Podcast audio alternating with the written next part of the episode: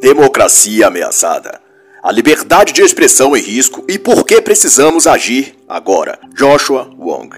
Este não é um audiobook ou narração da obra, é uma análise interpretativa em a qual posso expressar comparações, exemplificações e ilações para com a política do dia, cultura ou eventos atuais. Também não viso aqui reproduzir os pontos de vista e opiniões do autor. Joshua Wong ganhou destaque internacional ao se posicionar contra a tirania chinesa do regime comunista de Xi Jinping.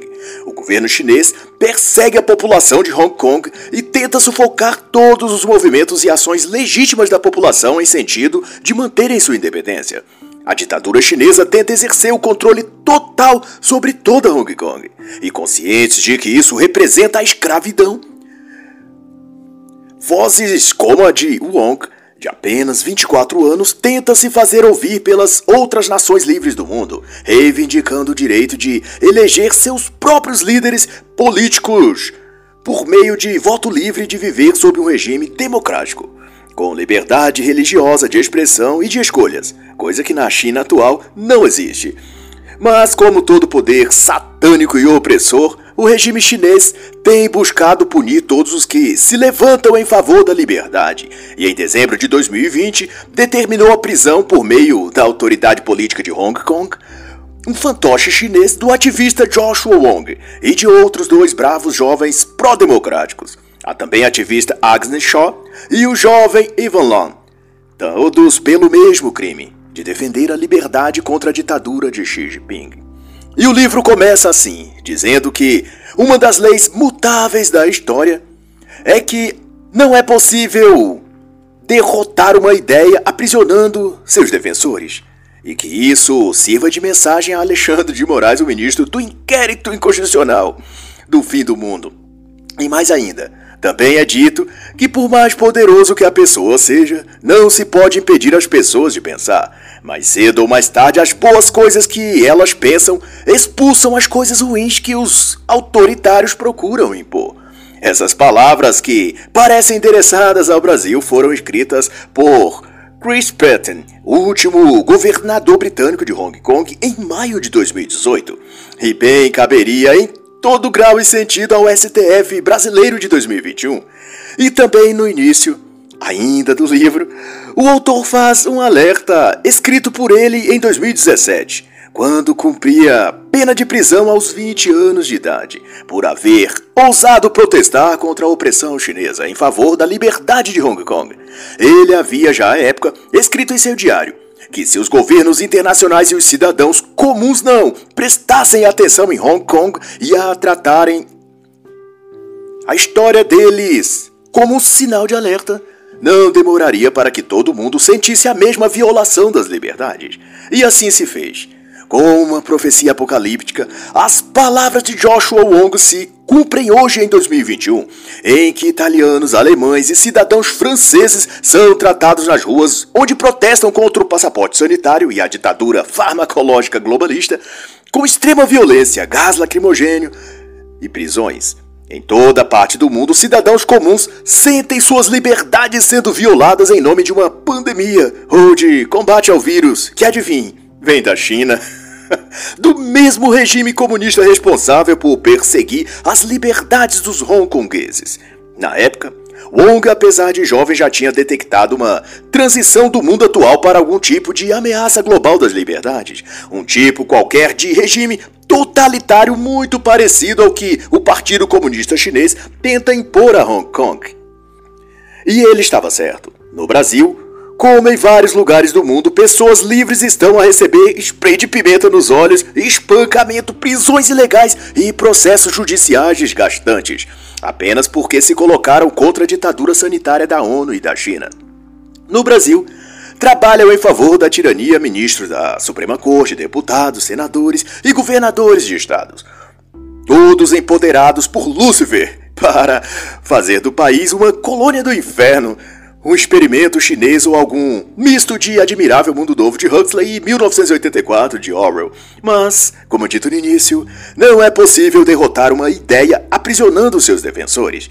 E a liberdade é a ideia latente em nossas mentes e corações. Por isso, nossa alma não se calará, ainda que nossos corpos sejam jogados na prisão.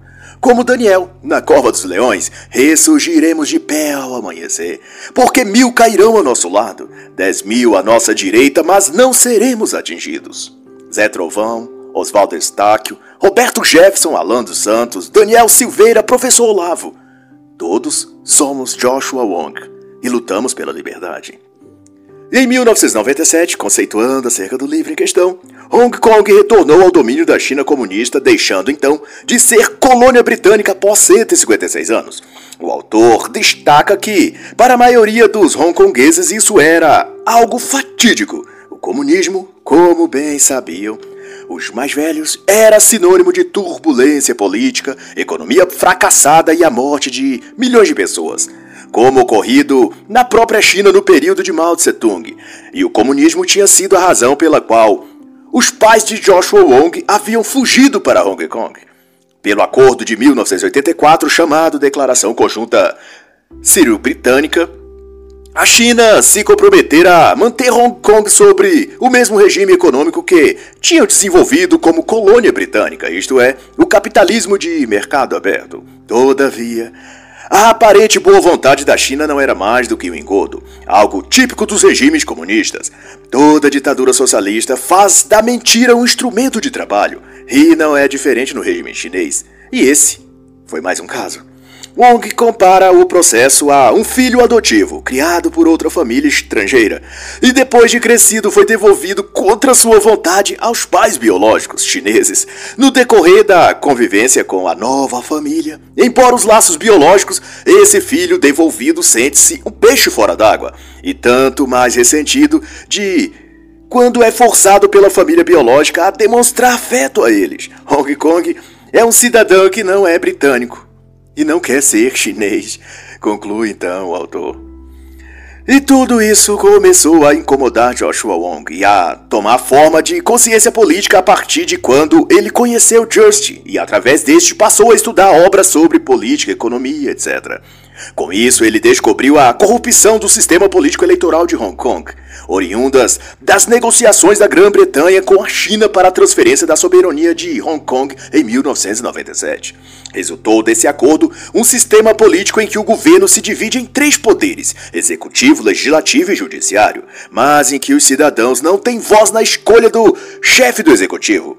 Este atua como uma espécie de prefeito selecionado por uma pequena comissão formada por integrantes do Partido Comunista Chinês, por uma nata de empresários e grupos de interesses. Todos também seguindo sugestões do governo central de Pequim, ou seja, é um sistema viciado e corrompido desde a origem. Transformando então sua decepção em ação, Wong, com apenas 13 anos de idade na época, condensou em linguagem simples inúmeros pontos do processo político corrompido de Hong Kong e revelou isso às pessoas por meio de postagens no Facebook, conclamando ao mesmo tempo que as pessoas se mobilizassem para exigir um referendo popular do governo, no sentido de aprovar mudanças no sistema eleitoral a princípio. Ele utilizou o momento em que Hong Kong iria passar por eleições suplementares em 2010 para preencher cargos de deputados que haviam ficado vago após a renúncia de alguns deles. O tema estava em discussão e foi essa a porta aberta que Wong achou para penetrar a discussão no ambiente da opinião pública. O resultado foi grande destaque para seus posts e uma pequena reforma eleitoral, que apesar da expectativa foi bastante aquém do necessário mas mostrou ao Wong o poder que os cidadãos unidos podem ter se comunicarem organizado sua mensagem aos governantes. E quando tinha então 14 anos, veio outro desafio.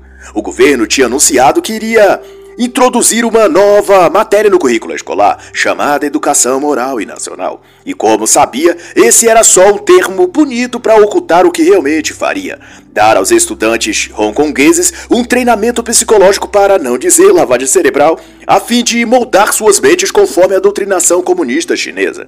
Exatamente como ocorre na China. E Joshua Wong entendeu que se nada fizessem, todas as demais gerações de crianças, adolescentes e jovens em Hong Kong estariam condenadas ao domínio ideológico do Partido Comunista da China e do seu líder ditador. E em maio de 2011, Wong criou então uma página no Facebook e começou um grupo de ativismo político chamado de escolarismo, para conscientizar os estudantes do real significado do programa curricular pretendido para toda Hong Kong.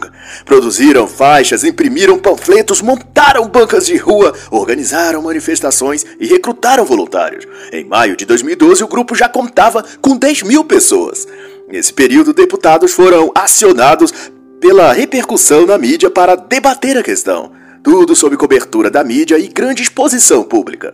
Enquanto meus colegas cantavam em karaokês e iam ao cinema, conta Josh Wong, ele planejava co e coordenava protestos em massa com adultos muito mais velhos. Com recursos de doação, alugaram um pequeno escritório e instalaram a sede da campanha. E a demonstração de que esse programa escolar era de fato um artifício do governo da China para doutrinar a juventude hongkonguesa foi que o governo executivo de Hong Kong distribuiu nas escolas primárias e secundárias um manual em que se elogiava o Partido Comunista Chinês, criticava a democracia ocidental e chamava o regime comunista de regime avançado e desprendido. e em julho do mesmo ano, a organização criada por Joshua Wong juntou-se com várias outras em defesa da liberdade e marcharam numa grande manifestação contra a pretendida doutrinação chinesa, que reuniu 100 mil participantes. E em seus 15 anos de vida, após 18 meses lutando pela liberdade e semanas acampado no jardim da sede do governo de Hong Kong, e tendo feito greve de fome, passeatas, discursos e dezenas de entrevistas e protestos, Finalmente, faltando dois dias para a determinação da implantação do novo programa educacional, Wong tomou o microfone com voz rouca e cansaço, discursou para a maior multidão de estudantes de Hong Kong. E ele disse: Esta noite temos uma mensagem, e apenas uma mensagem: que o governo executivo de Hong Kong retire o currículo da lavagem cerebral. E no dia seguinte, o governo deu entrevista coletiva comunicando a decisão de suspender o currículo escolar. os pais choraram, os estudantes vibraram e todos ali se abraçaram. Eles tinham vencido. A liberdade venceu. Mas se tem uma coisa que todos devem ter plena certeza, é de que um governo comunista nunca descansa em seu propósito de dominar as pessoas. E de então, por volta de 2017, novamente os hongkongueses se viam ameaçados em sua liberdade. Desta vez, por via do sistema eleitoral, que tinha sido promessa do governo de Pequim na negociação da transição da colônia para a administração da China. No acordo, a China lideraria um comitê político que cuidaria para que em 2017 os hongkongueses pudessem realizar eleições livres. Em consulta pública, um a cada nove cidadãos foi a referendo popular pela reforma eleitoral e votaram pelo direito dos cidadãos de indicarem aqueles que serão candidatos. Isso porque era Pequim quem indicava os nomes elegíveis, de modo que as opções eram todas indicações do Partido Comunista Chinês. Os hongkongueses queriam eleições totalmente livres e independentes, como tinha sido o acordo. Porém, na data prevista, o governo de Pequim se recusou a cumprir sua palavra, mesmo após o referendo popular. Os estudantes novamente saíram então em batalha e ocuparam a frente da sede do governo diariamente por duas semanas. Mas, desta vez, Joshua Wong foi detido. Ele estava vigiado de perto pelo regime chinês. Ele tinha apenas 17 anos e foi sua primeira detenção. Cerca de dois dias depois foi solto sob fiança, desnutrido, psicologicamente violentado pelos interrogatórios da polícia e sob tensa pressão do governo chinês. Mas pôde ver os manifestantes sendo espancados pela polícia e tentando defender-se do gás de pimenta usado apenas guarda-chuvas abertos. Essas eram as cenas repetidas nos noticiários de TV. Daí, seguiu-se a ocupação de 79 dias que seria depois chamada pela imprensa internacional de um movimento dos guarda-chuvas. O símbolo dessas manifestações era então um guarda-chuva amarelo, e o movimento era massivamente pacífico e ordeiro. Todavia, a batalha contra o comunismo nunca é fácil, porque os métodos das ditaduras socialistas são as mais vis e traiçoeiras possíveis. E não obstante, o regime chinês contratou e fez infiltrar na manifestação delinquentes e baderneiros para atuarem com violência e depredação a fim de justificar uma ação de repressão da polícia depois, sob o álibi de que os manifestantes não eram pacíficos e os protestos e movimento em si fossem então descaracterizados e impedidos por força de lei. Daí vandalismos foram promovidos e houve até acusação de violência sexual. As barracas dos manifestantes acampados também amanheciam encharcados de água, ao mesmo tempo que agentes políticos que trabalhavam para o regime chinês davam entrevistas afirmando que os manifestantes estavam a serviço da CIA e do governo britânico. A mando do governo chinês, empresários proibiram seus funcionários de irem ou de apoiarem as manifestações, sob o risco de serem demitidos. Esses funcionários estavam proibidos de até mesmo postar em suas redes sociais apoio ao movimento dos guarda-chuvas amarelos.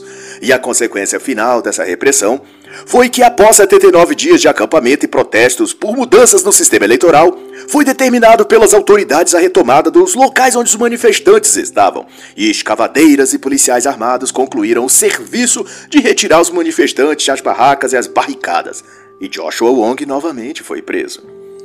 Tanto depois, com a projeção internacional da mídia, Joshua seria alçado a 50 maiores lideranças do mundo em 2014 e jovem do ano.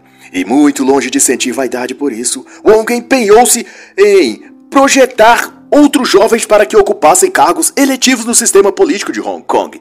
Ele cogitou que uma das lições mais importantes que aprendera foi que só ocupar as ruas não vence a guerra todas as vezes. É preciso lutar também no próprio terreno do inimigo. Junto a seus apoiadores, também ativistas, lançou então o Partido da Juventude, o Demócito, em grego demósito em latim, que significa povo ou eu defendo. E então, com inúmeros boicotes das redes sociais e censura prévia orquestrada pelo regime comunista, o partido veio de fato a existir, isso em 2016. Mas havia outro lado da batalha, além do da censura e perseguição política e ideológica. O novo partido tinha também de lutar a difícil guerra pelos corações e mentes do povo hongkonguês. Afinal, estavam também adaptados ao regime que viviam, e mudanças nem sempre encorajam as pessoas. Às vezes, elas preferem o sofrimento conhecido e a dor que já estavam acostumadas do que ir em busca de uma mudança quando a chance lhes aparece. E muitos estavam nessa categoria. Até tinham simpatia pelo movimento dos estudantes, mas resistiam em transformar sua simpatia em voto concreto e mudar o rumo de Hong Kong. Sobretudo aqueles que já estavam acomodados no padrão de vida médio. Esses tendiam a preferir a estabilidade do que a liberdade, esquecendo-se apenas que na ocasião de um domínio total do regime chinês sobre Hong Kong, não teriam nem a estabilidade e nem a liberdade. Porque se tem alguma coisa que o comunismo é especialista, é em tirar tudo das pessoas. E tudo então que restaria a elas, se se acovardassem em apoiar a mudança quando a oportunidade surgir, seria de tudo aquilo que poderia ter sido se tivessem agido ao invés de apenas se omitir. Mas a luta dos justos recebe a bênção de Deus, diz o ditado. E cinco meses depois de todo o esforço para driblar a escassez de recursos e convencer os hongkongueses a mudar a história do futuro deles, Nathan Law, candidato pelo Partido dos Estudantes, conseguiu ser eleito com mais de 50 mil votos, tornando-se o deputado mais jovem já eleito na Ásia. Mas quem disse que o diabo se cansa? Assim que começou o mandato do deputado, o regime comunista chinês se articulou com seus escravos políticos dentro do governo local de Hong Kong e se pôs a tentar de todas as formas a demover o representante do povo de seu cargo. O pretexto foi que na cerimônia de posse, todos os eleitos devem fazer um juramento solene de obediência e servidão à China. E na ocasião, aqueles que não concordavam com essa subserviência costumavam a prestar o juramento em tom de sarcasmo, com risadas ou até em tom de pergunta ao invés de afirmação, o que sempre foi ignorado pelo poder central, seja de Hong Kong quanto de Pequim. Mas naquele caso, precisavam de um álibi e o governo da China usou um suposto tom errado no discurso de Nathan Law para processá-lo e destruí-lo do cargo. E dez meses após ter sido eleito, o jovem deputado foi oficialmente afastado do cargo e sentenciado a devolver todo o salário que tinha recebido até então. Um duro golpe à liberdade, não apenas dele, mas de cada um dos eleitores que desejavam ser representados por ele. E daí então a China, que costumava agir de forma oculta e indireta na política, cultura e vida social dos hongkongueses, passou a um nível mais duro, o da perseguição direta, e já não fazia questão de esconder seu ódio e perseguição aos opositores. A guerra do regime chinês contra a liberdade de Hong Kong agora era declarada e aberta. E nessa ânsia de destruir o espírito e o moral dos hongkongueses, Pequim passou a fechar jornais emissoras de rádio e de TV e a proibir a publicação de livros que não apoiassem o partido chinês. Donos de sites, blogs, escritores de livros, da noite para o dia desapareciam e nunca mais eram vistos. Coincidentemente, só aqueles que tinham publicado algo contra o ditador da China.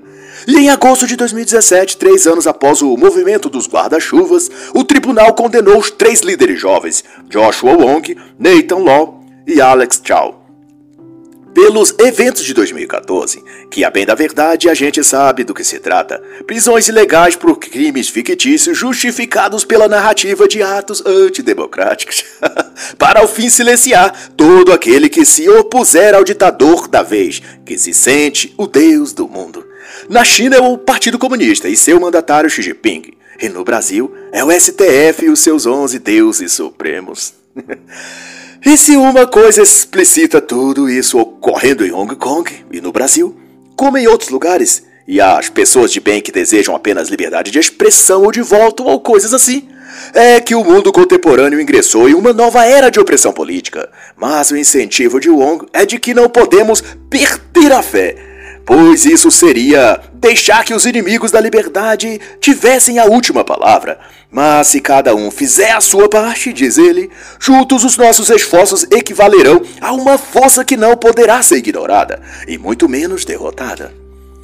E é tendo em mente que a luta pela liberdade não se resume a Hong Kong, mas a todo o mundo, que Joshua Wong discorre até a página 195. A liberdade está ameaçada em toda parte e a escalada totalitária, como provou os eventos ligados à pandemia desde 2019. E mais temível e notório ainda é a imposição do denominado passaporte sanitário, um efeito também da ditadura sanitária qual a China presenteou o mundo moderno em 2019 em diante. De todo modo, Wong cita Martin Luther King para aclarar que a injustiça em qualquer lugar é uma ameaça à justiça em todos os lugares.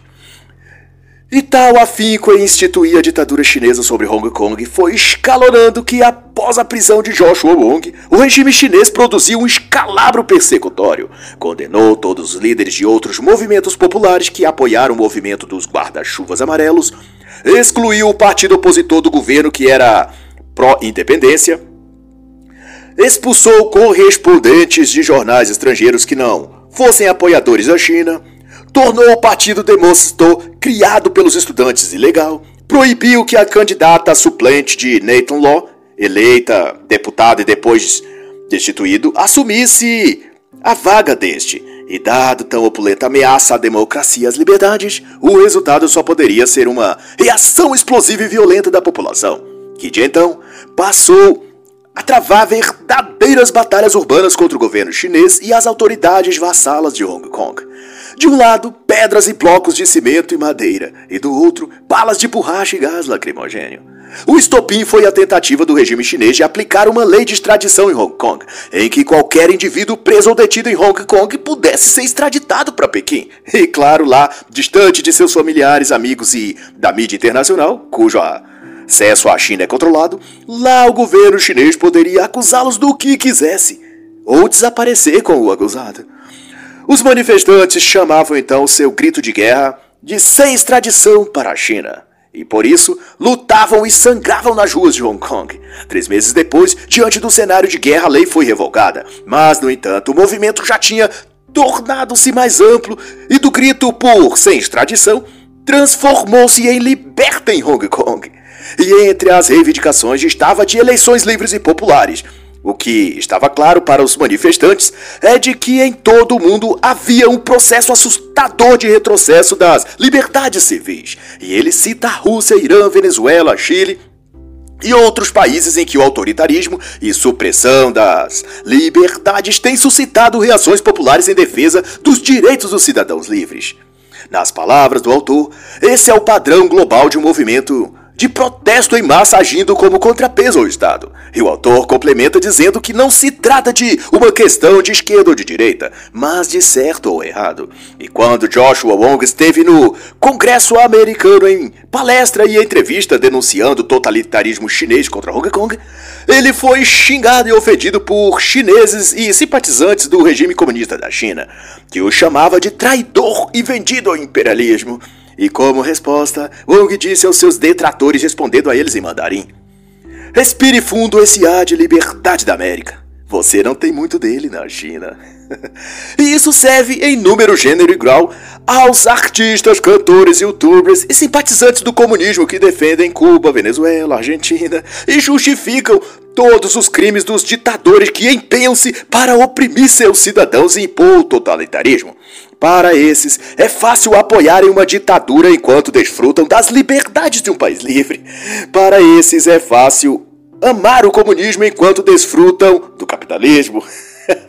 e é fácil relativizar a opressão enquanto se vive num regime de liberdade tão fácil defender a China vivendo na Europa ou nos Estados Unidos. Enfim, a ameaça chinesa é contra a democracia global e não apenas, como diz Joshua Wong, contra a liberdade de Hong Kong. Enfim, a democracia em todo o mundo está ameaçada. E assim encerra a análise da obra Democracia Ameaçada. Liberdade de expressão em risco e por que precisamos agir agora. Joshua Wong.